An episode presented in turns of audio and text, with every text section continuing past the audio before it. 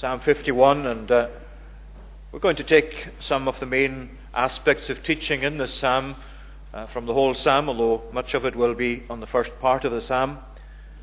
As we look at this great prayer of David, this prayer of repentance, a prayer by which he sought the Lord's pardon and forgiveness. Now, when we come to uh, turn to 2 Samuel, we just really have one verse there in 2 Samuel 12 and verse 13, uh, which uh, just says, David said to Nathan, I have sinned against the Lord. And Nathan said to David, The Lord also has put away your sin, you shall not die. And these words, I have sinned against the Lord, are very brief. Then you find in Psalm 51 that these are opened up for us. These words are opened up so that we can actually appreciate that um, a lot more was in David's confession than just to say, I have sinned against the Lord. This is us being taken into the prayer of David in relation to that sin and the attached sins at the time that he had come to know depth of his sin and what he had done in organizing the death of Uriah the Hittite, the husband of Bathsheba, in order to take Bathsheba to be his own wife, which is what he did. And the title of the psalm shows us, as we said, where the psalm is itself anchored for us in that event and in the events that led up to this great uh, confession of David. And it's important for us, of course, uh, to realize that here we have aspects of repentance, an insight into what repentance is, as you find David's repentance set out in these verses. And of course, when we're looking at it, it's important for us uh, to know more than just what repentance is about. When you come to read these words and sing these words as we sing them in the Psalms, it's not just so that we'll know about repentance, but that we'll know what repentance is for ourselves. That we'll be repenting of our sins. Because it's not just that we repent once and for all, uh, as we do when we come to the Lord in the first instance with our sin and our confession. Repentance, as we've learned from a study of Peter's life, is something that happens uh, all through our Christian life when we know that we've done something that is not right or not done something that the Lord was uh, calling on us to do. We come to God with our confession of sin. We come in repentance. We come with penitent hearts to seek His forgiveness and, and His restoration and His acceptance. And we're doing that in a world that is so largely dismissive of much of the teaching of the likes of the Psalm, or indeed the Bible itself, on this kind of topic. Because as we live increasingly in a secularist age, an age that's becoming so dominated by secularist ideology, that secularist ideology uh, wants to take God out of human life and particularly out of public life. That secularist ideology wants to do away with absolutes, the absolutes that you associate with God, God Himself being absolute authority, uh, God Himself having absolute right over our lives, the absolute of God's Word, of God's law, of the gospel absolutes. And that, of course, itself then takes away the biblical concept and the biblical doctrine of sin. Uh, because sin really is pretty meaningless unless you have an absolute to begin with. What is sin if it is not going beyond the boundaries or failing to live up to the absolute that God Himself sets out for us in His revelation of Himself? If sin is really just something that human beings have come to describe as their relationships one with another when they go wrong, then we're far short of what the Bible says about sin and what the psalm itself says about sin and how we come to appreciate what sin is. So we're living in a world where sin has become redefined because so much else that's associated with sin and the biblical teaching of it has also become redefined or even uh, just jettisoned or set aside altogether. So when you come to adjust things like that, when you come to make these redefinitions, it always has a knock on effect. When you redefine sin and what the Bible says is true of sin, then you're redefining repentance and what the Bible says of repentance and our need of repentance. And you're also redefining the very death of Jesus. Why did Jesus die the death that he died if sin is other than what the Bible says it is? You can't just adjust our understanding of sin and what we are as sinners and leave our view of the atonement of Christ, the death of Christ, unaffected. It all really dovetails together in the way that God in His Word has presented these things to us as His truth. And they are all to be kept in the way that God Himself has defined them and brought them into relation to each other, these great truths that you find. Well, there are three things that I want to just look with you this evening at from the psalm. Uh, three things, as you take the psalm in its entirety, uh, that are important concepts of, uh, of, of, uh, of repentance. First of all, there's confession, a confession of sin to God. Secondly, there's supplication, supplication to God for pardon. Supplication being a crying out or an appeal to God. There's supplication for pardon from God, along with confession of sin to God. And thirdly, there is restoration or an appeal for restoration because David is not uh, happy to leave things at his sin being forgiven, great though that is, uh, but he wants actually to be restored to the service of God, something that his lapse has actually affected so drastically. And he wants to be restored to that, and he wants to be able, again, as we'll see, uh, to teach sinners God's ways and to praise the Lord in a way that he's not able to with the sense of burden of his guilt uh, as he came to pray this prayer. Confession then of sin to God. Notice how the psalm begins Have mercy on me, O God, according to your steadfast love. Blot out my transgressions, wash me. And then you come to verse 4 Against you you only have I sinned, and done what is evil in your sight. Now he's admitting to where the fault really lies in his life. He has committed um, some uh, sins in, a, in the sense of affecting other people. He has done things which have hurt other people. He has actually organized the death of one person in particular, Uriah the Hittite. But he's not actually describing his sins primarily in terms of the relation that he has with other people. He's describing his sin at its root in the ultimate sense. Against you, he says to God, you only have I sinned. And uh, in, in relation to that, he's describing his sin in the opening verses of the psalm using three words. And the three words are important because they give us the Old Testament, uh, the Old Testament completeness, if you like, of sin and the aspects of sin that the Bible teaches us about there. Uh, first of all, he's using uh, the word transgression, blot out my transgressions in verse 1. Talks then in verse 2 about his iniquity, wash me thoroughly from my iniquity. And then he uses the word which is translated sin itself, cleanse me from my sin. Now, these three words really uh, bring before us, the, if you like, the whole uh, variety within the concept of sin and the doctrine of sin. Transgression is something that uh, relates to going beyond certain boundaries. When you transgress something, you're going beyond the boundary that's been set for you. And when you find a, a sign up on the grass that says, Don't walk on the grass, and you walk on the grass, you've transgressed. You've broken the boundary that's been set for you there for whatever reason. And in terms of God's law and God's standard, God is saying to us, This is my standard, this is my boundary. You will not do this. Or on the positive side, this is something that you must do or should do. And when we go beyond that boundary, we are transgressors. We've gone beyond the boundaries set by God.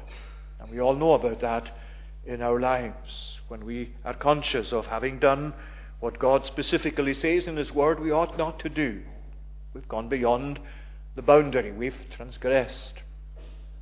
And there's the second word, iniquity. And in Hebrew, that word's, that word literally means something twisted, something gnarled, something that's gone out of shape. David here is, is talking about his inner being as well as his outer life. He's talking about what he's, what he's finding in his soul now, what he's confessing to God about uh, his inward being, his soul, his spirit, his mind. And he's saying, uh, I am iniquitous. Wash me from my iniquity. Because our human life has become twisted and gone out of shape due to our sinfulness, due to our sin and our sinful condition. The moment Adam fell, and the moment we fell in him as a human race, we became twisted. We deviated from the straightness that God created. We've become gnarled inwardly. Our inmost being is very often in turmoil. Things aren't working in the way they should inwardly. My conscience is not properly related to my understanding. My understanding is darkened through the effect of sin. My emotions are not what they should be or were once in the perfect human being that God created. My aspirations are wrong. My motives are wrong. As I look into myself, that's what I find iniquity, a twistedness, that I have to bring to God in repentance and ask Him to deal with. Because it's too big for myself. More than just a little tidying up is required. We bring out iniquity. And thirdly, he talks about sin. And sin literally means missing a target or missing the mark that God has set. We talk about our shortcomings. And that's a word that relates to this uh, meaning of sin as something in which you fall short of a standard, in which you miss the mark. It's not just that you transgress beyond bounds, that we actually have a twistedness about us in our sinfulness. We also miss the target. We have the target of righteousness, of holiness, of full acceptance with God, and however hard we try to meet it in our own terms and by our own strength and by our own ingenuity and by our own efforts, we always come short. We always miss the mark. In the utility room at the manse, which has tiles around the walls, I'm not sure I should be saying this really, but um, as you see uh, the marks that, that are obvious in one part of it, as you go in there, you can see there's a circle there on the wall that's free of any indentations, and round the circle are all these little spots, these little holes in the tiles. Uh, somebody was playing darts there, uh, not recently, but in, uh, in, in time since the, the, the, um, the, tiles were put up. I won't uh, uh, actually speculate as to whose children this was, was, uh, were involved in that. But they were my predecessors. All I can say is that. It was there when we arrived. What I'm saying is, that's obviously a place where you can see all of these little indentations in the tiles, and what you say to yourself when you see them, when you see them is, well, they didn't even hit the dartboard. They missed the mark. That's what sin is spiritually. And although that may have, uh, as it does, have a certain amusing ring to it, and there's nothing wrong with that, what it's doing is making the point that there's nothing amusing with missing the mark when you're seeking to be accepted with God. Because the mark that God sets for us, we fail now to reach it. We cannot actually perform as we once were when God created us, so as to have His approval. So here is what, what David is confessing to God. As he's making his confession of sin to God, he's using these three words these words transgression, iniquity, and sin, all aspects of his sin. But it's more than that. There's more than that to it. Because he comes in verses 6 and verse 10 to describe his inmost being. Behold, you delight in truth in the inward being. And then, especially verse 10 create in me a clean heart, O God, and renew a right spirit within me. You see, he's saying, it's just, not just enough for me, Lord, to stop my active sinning. It's not enough for me, Lord, to actually no longer commit adultery or to cause that somebody would be put to death so that I can claim his wife for myself. That would be such a good thing, Lord. I know I don't want to do that anymore, is what he's saying. But in order to ensure that, I need this at the root of my being to be dealt with. I need my lust to be dealt with. I need what grows out of my soul to be dealt with. I need that very root of sin to be cut by you, Lord.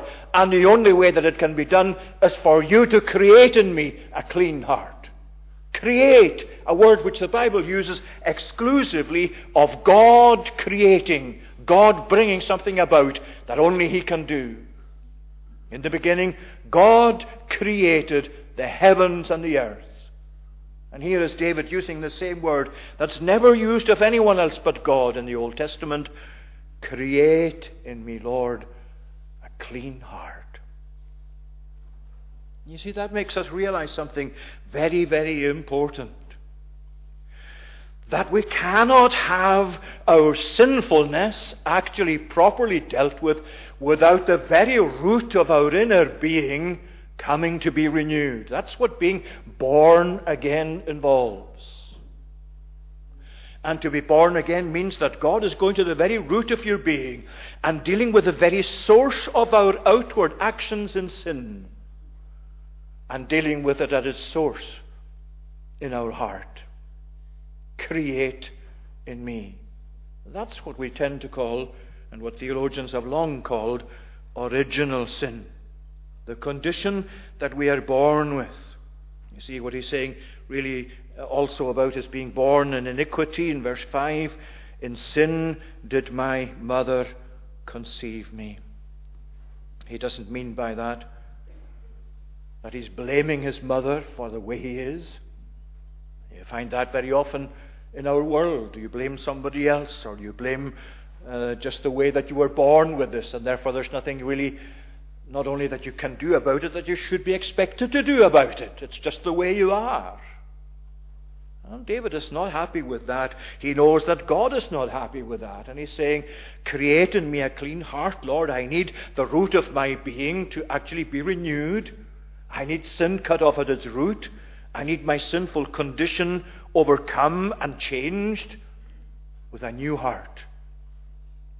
Because I was born in sin. I was brought forth in iniquity. And this is what I need, Lord, for you to create a clean heart. And of course, he comes to, to, to say that it's against God himself that he has sinned. And that, in many ways, is the most serious aspect of sin. Uh, it's got a serious aspect in the way it affects other people, obviously. David cannot bring Uriah back from the dead. He's now dead. And he arranged that death, and he did it deliberately. But what David is concerned with above all is that he has sinned against God. Against you, you only, I have sinned and done what is evil in your sight. And if, you, if we lose sight of the fact that our sin is primarily in its thrust against God Himself, then we're in trouble. If you start trying to redefine sin in some other ways, then this is really such a serious thing in anybody's life. David is coming really to the crux of the issue against you, you only I have, I have sinned. And you know, when you go to Nathan's message in um, uh, 2 Samuel, as you have it recorded there, Nathan the prophet, you remember how he brought um, David to, uh, to the point where he needed to confess his sin with a the story that he had there, the uh, parable that he uh, gave him there of the, the poor man who had the lamb and the rich man who took the poor man's lamb in order to provide for his guest and so on. You can read that through for yourselves. You know it anyway, I'm sure. But what David was actually told by Uriah was that not only had God blessed him in uh, so many ways, um, but uh, David, uh, Nathan said to him, you are the man who has done this. Thus says the Lord, the God of Israel I anointed you king over Israel, and I delivered you out of the hand of Saul, and I gave you your master's house and your master's wives into your arms, and I gave you the house of Israel and of Judah. And if this were too little, I would add to you as much more. Why have you despised the word of the Lord? What was Nathan saying to that? It was saying that David had sinned not just against God, but against the abundant goodness of God. You examine your own life, and as I examine mine, that's what really comes uh, to our minds through the Scriptures so powerfully. He's not just telling us when we sin against God, we're sinning against God. We're sinning against a very good God, a merciful God, a kind God. We're sinning against divine goodness. We're despising what He has crammed into our lives of His goodness thus far. And that's really what led to David's broken heart. Because nothing breaks your heart so much as to realize that you have wronged goodness. Even on, human t- on a human level, when somebody has been really good to you and you realize you've let them down, it breaks your heart, doesn't it? It comes really to the fore when you realize just what it is you've done and that you've done that against such goodness and against such kindness. But when you bring it to God and you you think about God's goodness and the number of ways, the innumerable ways in which God is so good to us, even as the psalmist in Psalm 40 puts it, that uh, the gifts of God, the way He has blessed us from day to day, they are too numerous to mention. You can't count them, they're too, too many to count. Well, David is saying, This is what I have done. I have sinned against you, Lord. Against you only I have done this, against your goodness. And that's why he actually speaks of a broken heart. The sacrifices of God, verse 17, are a broken spirit, a broken and a contrite heart, O God, you will not despise. You see, he's saying, all the sacrifices in the world that I could give you, Lord, they are nothing if I don't have this broken heart. If I don't have within me this heart that's broken over my sin and what I've done against you. And that's the broken heart that you and I surely need to know something of, and as part of our repentance, and as a feature of our repentance. Nothing breaks the heart as a confession against you, Lord, you only. I have done this. I alone have done it. I can't blame anybody else. Out the door goes pride, anger, defensiveness, excuses. I have done it. Lord, I have done it against you only. My sin has stabbed you, Lord. That's all there is to it. It's all in that. It's confession of sin to God. Secondly, his supplication for pardon. You see how he begins the psalm Have mercy on me, O God, according to your steadfast love, according to your abundant mercy. Wash me thoroughly, and so on. He's available, he's conscious of available mercy in God. And you know your, your catechism, the one that um, specifies what repentance is, number 87 of the catechism, the shorter catechism. And it says that repentance unto life is a saving grace by which a sinner uh, comes an apprehension of the mercy of God in Christ to turn from sin to God. That's the phrase. Apprehension of the mercy of God in Christ. Just think of it. Here you are with a stricken conscience. Here you are like David as you come to realize your sinfulness, your need of cleansing, your need of forgiveness, and you come, to, if you were to come to God and not actually have an apprehension of His mercy and come to a God who had not revealed anything of mercy or of loving kindness to us, where would you be? Where would I be? For David and for his stricken conscience, Nothing is more precious than that there is forgiveness with God. What can be more precious to yourself and to your conscience as a sinner, to your consciousness of sin, to your confession of sin, to your approach to God, but that the fact of God's forgiveness? Psalm 130 that we sang and we mentioned it as giving, in giving out the psalm. Lord, if you were to mark iniquity, who could stand? There'd be no standing place in God's presence but for His mercy. But there is forgiveness with you. so that you may be feared. And then he comes to pray for pardon. And he play, and as he prays, there are three chief concerns, and I need to just cover these very quickly. There are three chief concerns of David in regard to appealing to God or supplication for pardon from God. First of all, the clearing of his guilt. Wash me, make me clean. And as he speaks there later on of blood guiltiness in verse 14, deliver me from blood guiltiness. Blot out, he says elsewhere, my transgressions in verse 2. Blot them out. He's talking about uh, picturing it as his account before God. is all written up by God and it's marked by his guilt. And he has an answer to that or a corresponding element in his conscience to that book, if you like, that God has of his sin and of his guilt that is written large there. And he's appealing to the Lord, Lord, please blot it out according to your mercy, because there is mercy with you. Blot out my transgression. Make me uh, clean in your sight. Clean my record. Give me a new start. And the record is a record that every one of us has. And as your life goes on, that record does not get smaller.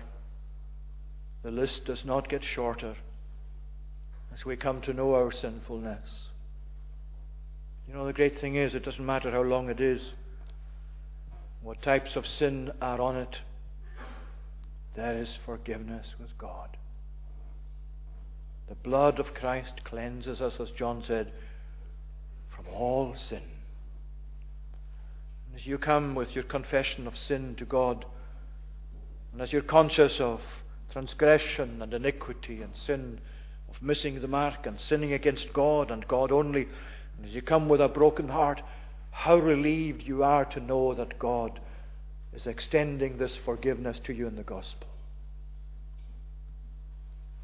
And as you pray for pardon, that you can actually ask God to clean your record and to give you a new one. To give you the righteousness of Christ instead of your own unrighteousness. That's the first thing to be cleared of guilt. Secondly, to be washed from his filth, because sin pollutes. Sin is something that makes us dirty, that defiles us in the, in the eye of God. And he's not just asking God to clean his record and make it clean, he's asking to clean up his life. And you see, as we said already, it's not enough for David himself just to clean up bits here and there, to go through a kind of reformation, to do his very best. We've seen it needs to begin inwardly. It needs to begin in the heart. Create in me a clean heart. And that clean heart is something that then issues forth in a clean life. A life that's committed to God's standard in behavior from day to day. Wash me. Purge me, he says there in uh, verse 7. Purge me with hyssop, hyssop Wash me, and I shall be whiter than the snow. And the third thing that he prays for in this supplication for pardon, along with uh, clearing of guilt and washing of filth, is to be freed from misery. David's miserable. He can't rejoice. He can't go to what he once had in his relationship to God until this is dealt with. Of course, we realize in this that what we're really dealing with in Psalm 51 is the confession of a believer. A believer who has lapsed, a believer who has come to realize the extent of his lapse, has come to realize that he needs his life again set right with God and is appealing for God to do. But the principle extends to those who've never yet come to know the Lord, who've never perhaps even yet to uh, come in repentance in the first instance, to come to confess their sin and to seek his pardon. The principle's the same, and the principle is, Lord, free me from my misery, because you and I know very well that what the world calls joy is not really joy in the biblical sense at all. I know the world tonight, in some extent, will say, you know, you people are actually, because you're so committed to the Bible and so committed to, to God and to coming to church and to prayer meetings, and especially you free kirkers, you don't know what joy really is. You're setting about actually killing joy, and you believe in a God who is a killjoy. Well, I'll tell you what kills joy, or rather, God is telling you what kills joy, and that's sin. And David is looking back over what he has done and he realizes this is my killjoy. The sin that I have committed is destructive of my joy and of my satisfaction. And so he's saying, Lord, create, uh, uh, restore to me the joy of your salvation. And verse 8, let me hear joy and gladness. You know, we really want to know joy in your life. All of us want to know, every human being wants to know joy in their lives. Where do you find it? Well, you don't find it outside of repentance to God. You don't find it by bypassing repentance. You don't find it by tidying up your life here and there. You don't find it in a world that rejects God and thinks that joy is something of a human creation. That joy is just the kind of joy you find in going round the pubs and all of that sort of stuff. No, David is saying this is joy. To have a right relationship with God, to have your sin forgiven, to have your life at the root of your being dealt with by God, so as to create in you a clean heart, to have a life that wants to please God to have a life that realizes that without God, we're in desperate trouble. We face an eternity of woe. And all the joy in this life, and all the worldly joy that's out there, will come to an end the moment you or I would enter a lost eternity. There is not a shred of joy in the words of Jesus Depart from me, you wicked. There is no joy in hell. No prospect of joy. There is everything opposite to it. And there's no end to it. And David is saying, This is my joy. Lord, my joy is in you. My joy is in having my life restored in my relationship with you. And so restore to me the joy of your salvation. That's where our joy is.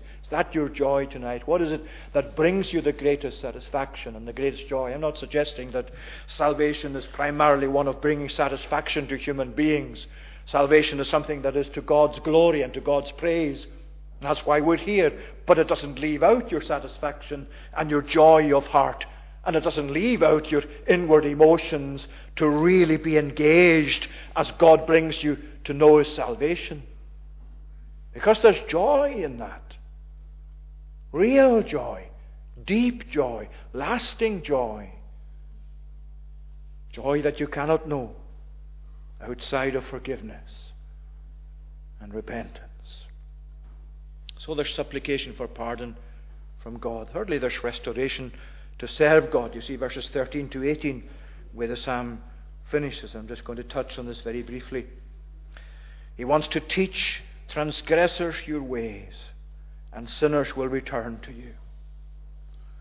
Because David realizes that what he had done was actually setting before other people a very false view of God and what it meant to be a believer in God. And uh, when Nathan came to him, he said to him, uh, in, uh, where he said, um, Because by this deed you have utterly scorned the Lord. It is in the ESV, but I think a better translation is something like it's in the uh, older translations. You might have something in your margin there that gives you an alternative translation. It's something like this You have caused the enemies of the Lord to scorn him.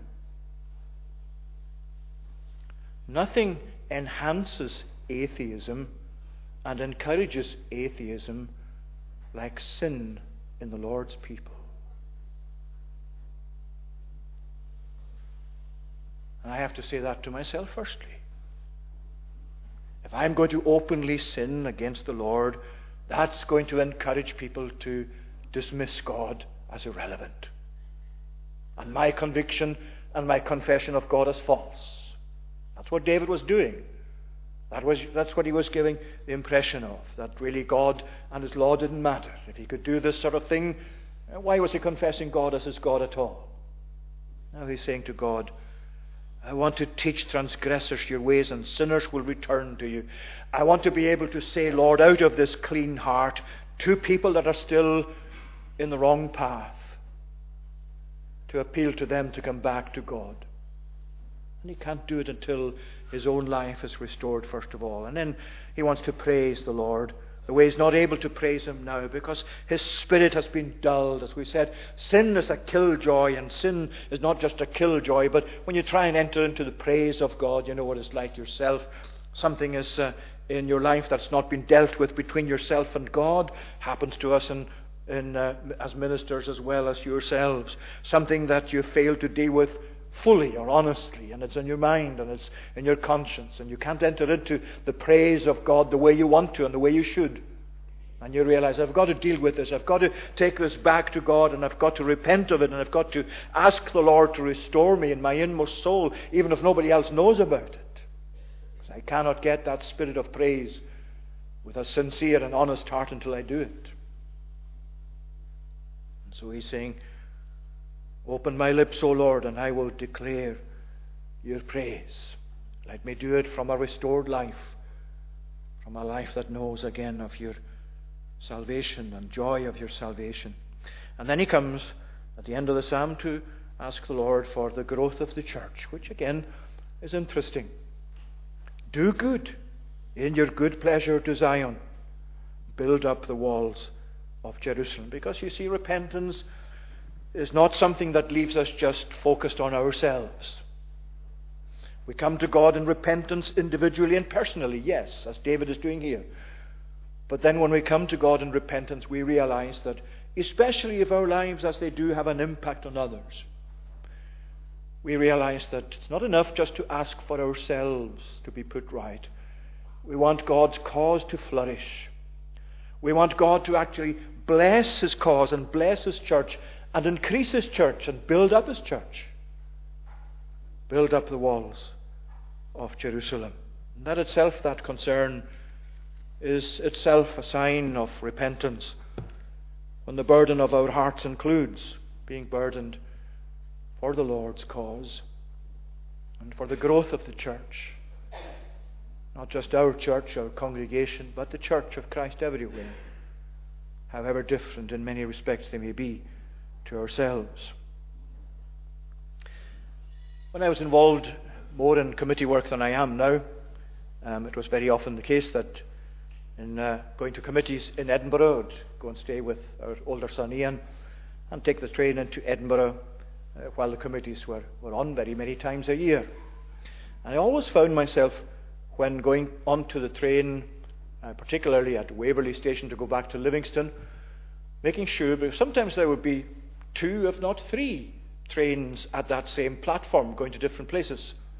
Uh, and of course, the, the, notice board as you come to the platform has the, the trains in the order in which they're on the platform. But there's always in your mind, I hope I don't get this wrong.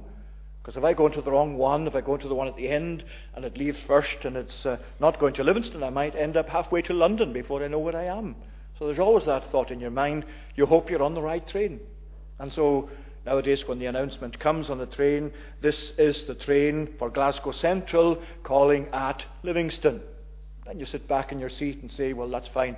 At least I'm on the right train. And if I don't fall asleep, I'll get off at Livingston. So that relief is very palpable.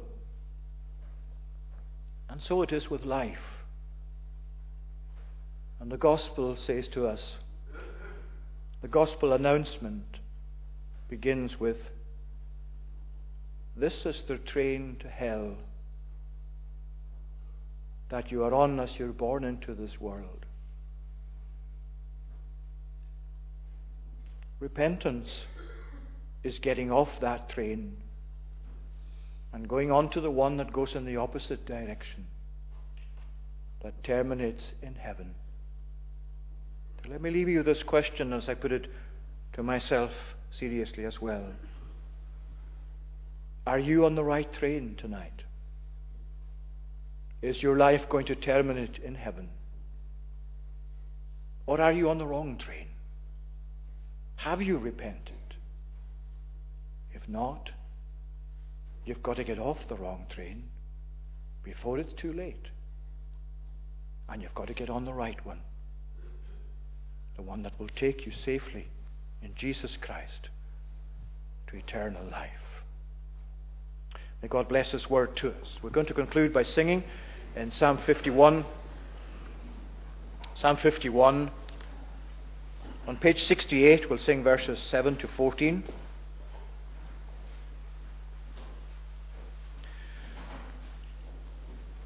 These three stanzas cleanse with hyssop, purify me, I'll be whiter than the snow. Let the bones you crushed be joyful, may I joy and gladness know. From my failure hide your face, blot out all my wickedness. Psalm 51 to the tune Ottawa, verses 7 to 14.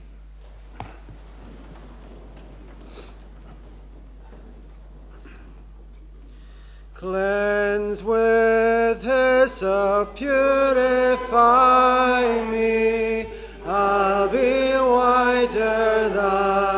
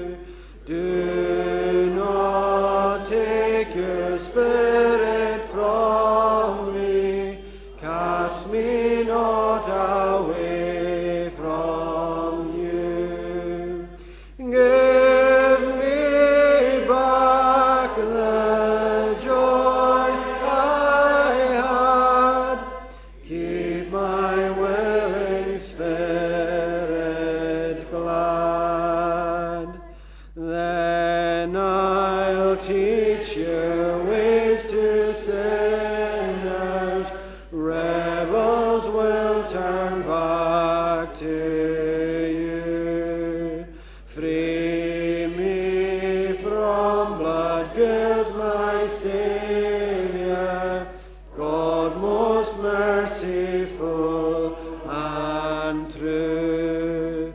Then I'll praise your righteousness. Teach my lips your name to bless. We'll say grace for the food we're to receive in the hall just now as well. Lord our God, we thank you for your abundant goodness to us. Help us not to sin against your goodness. Help us to realize that every good gift we receive comes from you, and help us to use them to your glory. Bless the food that has been prepared for us now and our time of fellowship. Bless those who have prepared it for us and those who uh, will uh, be involved, Lord, in the fellowship this evening, uh, in uh, the provisions that are set out for us. And we pray that as we come to you and give thanks, that we may continue to depend upon you. And now may the grace of the Lord Jesus Christ, the love of God the Father, and the communion of the Holy Spirit be with you now and always. Amen. I'll go to the main door just now.